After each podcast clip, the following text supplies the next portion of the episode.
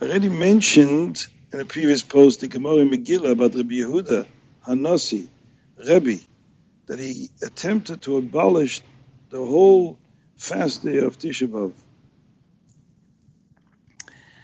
So I saw a, a nice vort from Meor VaShemesh, one of the great commentators, uh, Hasidic commentators on the, on the, on the Chumash.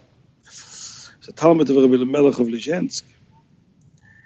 It says, he says like this, he says, the Gemara says in the end of Sotah that Rebbe excelled in two midas.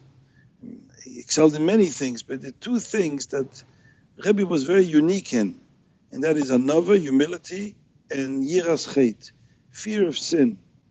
And the Gemara says when, when Rebbe passed away, he was the last to personify these two qualities. When he passed away, Anavah and Yiras Chet also passed away. Because there was nobody else after him that had this these unique qualities the way he had them. So he says like this, Rebbe, because he was another, of course, was accessible to everybody and um, was friendly with everybody. Because the whole idea, the thing that, that sets people apart is their egos.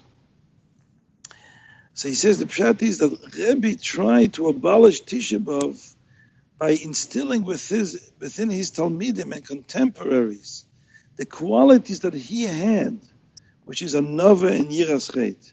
Had the Jews emulated Rebbe in his mid of anavah, of humility, then the, the Beis should be rebuilt because there would be no sinas chinam anymore, and there would be no Tisha B'Av. So that's the Pshat in the Gemara. He wanted to abolish Tisha B'Av. This answers the question of Tosfos. Tosfos is wondering how could Rebbe abolish Tisha B'Av? I mean, it's it's a takana of the early Chachamim, you know, still in the time of the Nevi'im. It's mentioned in Tanakh. How can he go against that?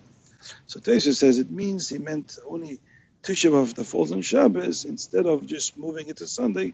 Let's completely suspend it for that year. But he says, the Meor VaShemesh says, there's a better pshat. I mean, it's a more a simple pshat.